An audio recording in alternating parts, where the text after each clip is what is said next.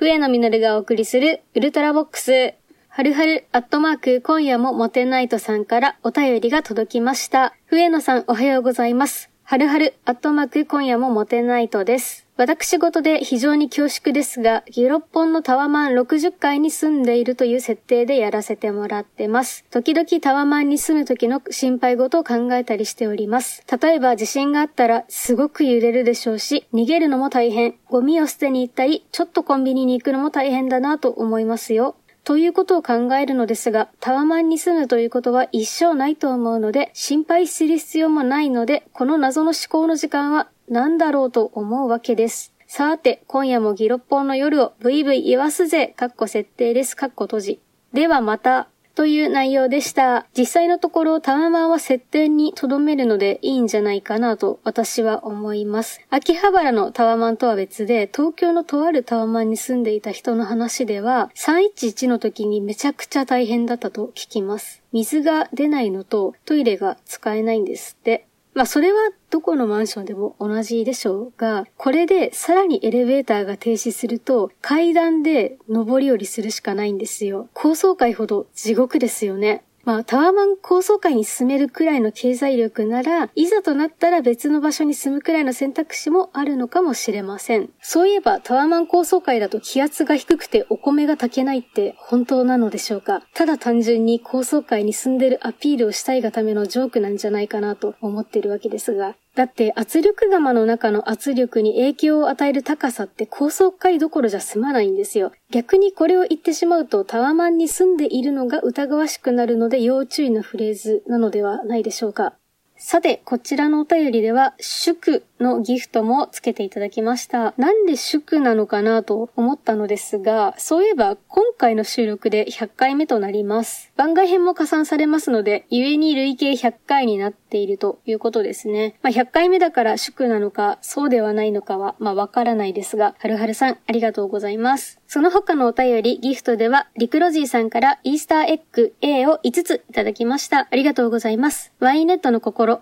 また演奏しますね。井上陽水さんの少年時代も練習しておきます。さて、皆様、ゴールデンウィークはご予定はありますでしょうか？今年のゴールデンウィーク、有給休暇の取り方次第では10連休なんですよね。こんな休めないなーって言ったら部長が休みすぎてなんか困ることあるのって聞いてきたんですが、ありますよ。大ありですよね。まず私が長期休暇を取りたくない理由その1、エンジニアが予定を入れるタイミングに限ってシステムトラブルが発生するからなんです。これはシステムエンジニア界隈では有名なジンクスなのですが、頻繁にこの事例を目の当たりにしている気がします。まさにこの間、ライブ配信の方でですね、某高級フレンチに行く服がないっていう話をしたじゃないですか。当日集合が早かったので、早退して準備して行こうと思って退勤の連絡をしようとしたその時ですよ。セキュリティ担当の方から、笛野さんが担当するシステムに不正なアクセスの形跡がありますよって緊急の連絡が来て、で、慌ててサーバーのログを確認するなどしておりました。結局ね、不正なアクセスじゃなくて、インターネットに公開しているドメインに、まあ、なんかうっかり出ちゃってるページがあるかどうかっていうのを探るために、あらゆる URL を叩いてくるタイプの攻撃で、まあ、その URL 全部が無効なパターンだったから侵入されていってったわけではなかったんですね。お家のセキュリティで例えるなら、ドアを開けようとしたり、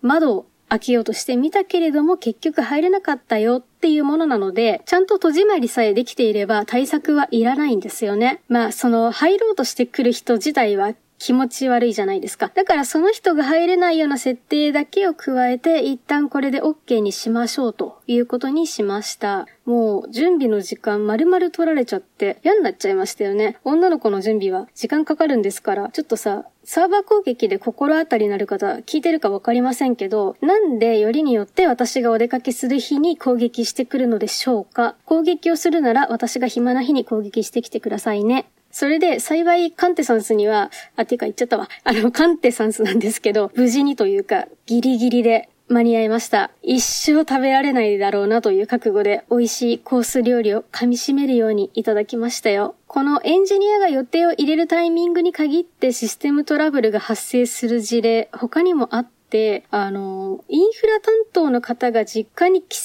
したタイミングでサーバーが落ちたことがあったんですよね。もちろん担当者が不在でも普通に稼働して叱るべきサーバーなんですよ。このインフラ担当の方しかり、私もしかり、もしかしたらだけど、サーバーの近くに存在することや、システムに意識を向けてること自体が厄除けになっちゃってるのかもしれないですね。システムトラブルがあった事例とはちょっと違うんですけど、エンジニアのメンバーが退職するというので、まあ、エンジニアのチームで送別会を開いたことがあったんですけど、その時にですね、何十年に一度とか言われるレベルのでっかい台風が来ちゃって、でも中止にしたらお店からはキャンセル料いただきますって言われて、引くに引けなく決死の覚悟で送別会を開催したこともありました。ここまで来ると、もはや神のおぼし飯なんですよね。システムエンジニアは予定を入れてはならなく、またシステムエンジニアで周回をしてはならないということなのかもしれません。そういうわけで、予定を入れると何かが起こるから、予定を入れづらいし、まあそうなると、長期休暇を取ったところで、突発的にできる何か程度しかできないから、まあゆえに、長期休暇を取ってもしょうがないんだよねっていうのが、あの、あまり長期休暇を取りたくない理由の二つ目になります。毎年ゴールデンウィークはどうするんですかって聞かれて、まあ全然予定入れてないんですよって話をすると、まあ直前でもアサイン可能な人間って思われてるみたいで、なんかなんやかんやで予定が埋まっていくっていうのが私のの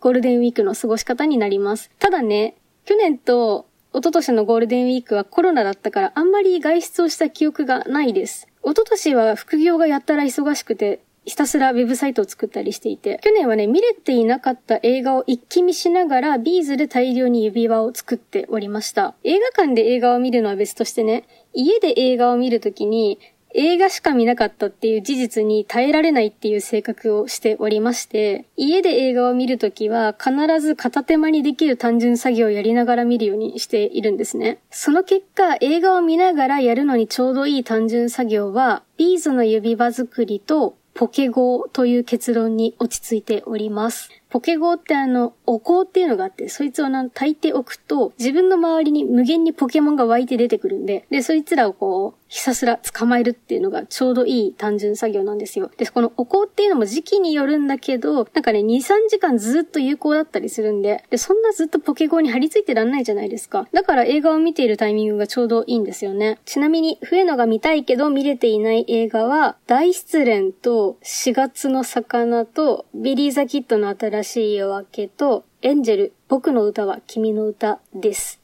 今年のゴールデンウィークもどうやら雨が多いらしいのと、引き続きコロナ禍でありますので、映画を見ながら単純作業というのもゴールデンウィークの過ごし方の一つとしてご検討されてみてはいかがでしょうか。お相手は私、笛野実がお送りしました。それでは次回のウルトラボックスでお会いしましょう。